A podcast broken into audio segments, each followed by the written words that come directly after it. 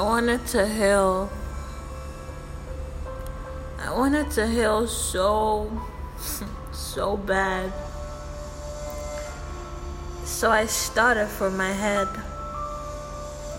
I scrubbed out hands that had touched it and promised to be there till the end, vain babbling spoken upon it.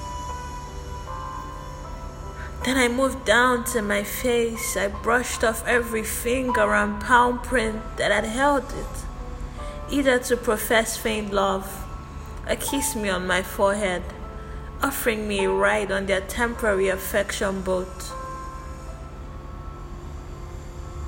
Opening up my eyes delicately, I placed drops of healing solution into them. I was hoping, I was hoping to dissolve every hate it had encountered, every look that held a bright sign of you are. I will never be enough. Every shrug and head nod that boldly spelt out disapproval. You don't belong here. Get out. So I washed my hands. I made sure to read off the ones who had gently held them and shouted, almost too loudly, Let's walk together through life, shall we? Not up to 10 steps later, they had veered off onto another path after they had drained me. I stripped my body of every clothing which I intended to burn. Blouses that were to keep me warm, but had holes in them from false hope, and had become worn at the seams from giving and giving all of me and getting little to nothing in return. Skirts long enough to protect me from derogatory remarks, but all I was to many men was my body still. Oh my god, you look hot, they'd say. But what of the depth of the sea that my mind holds?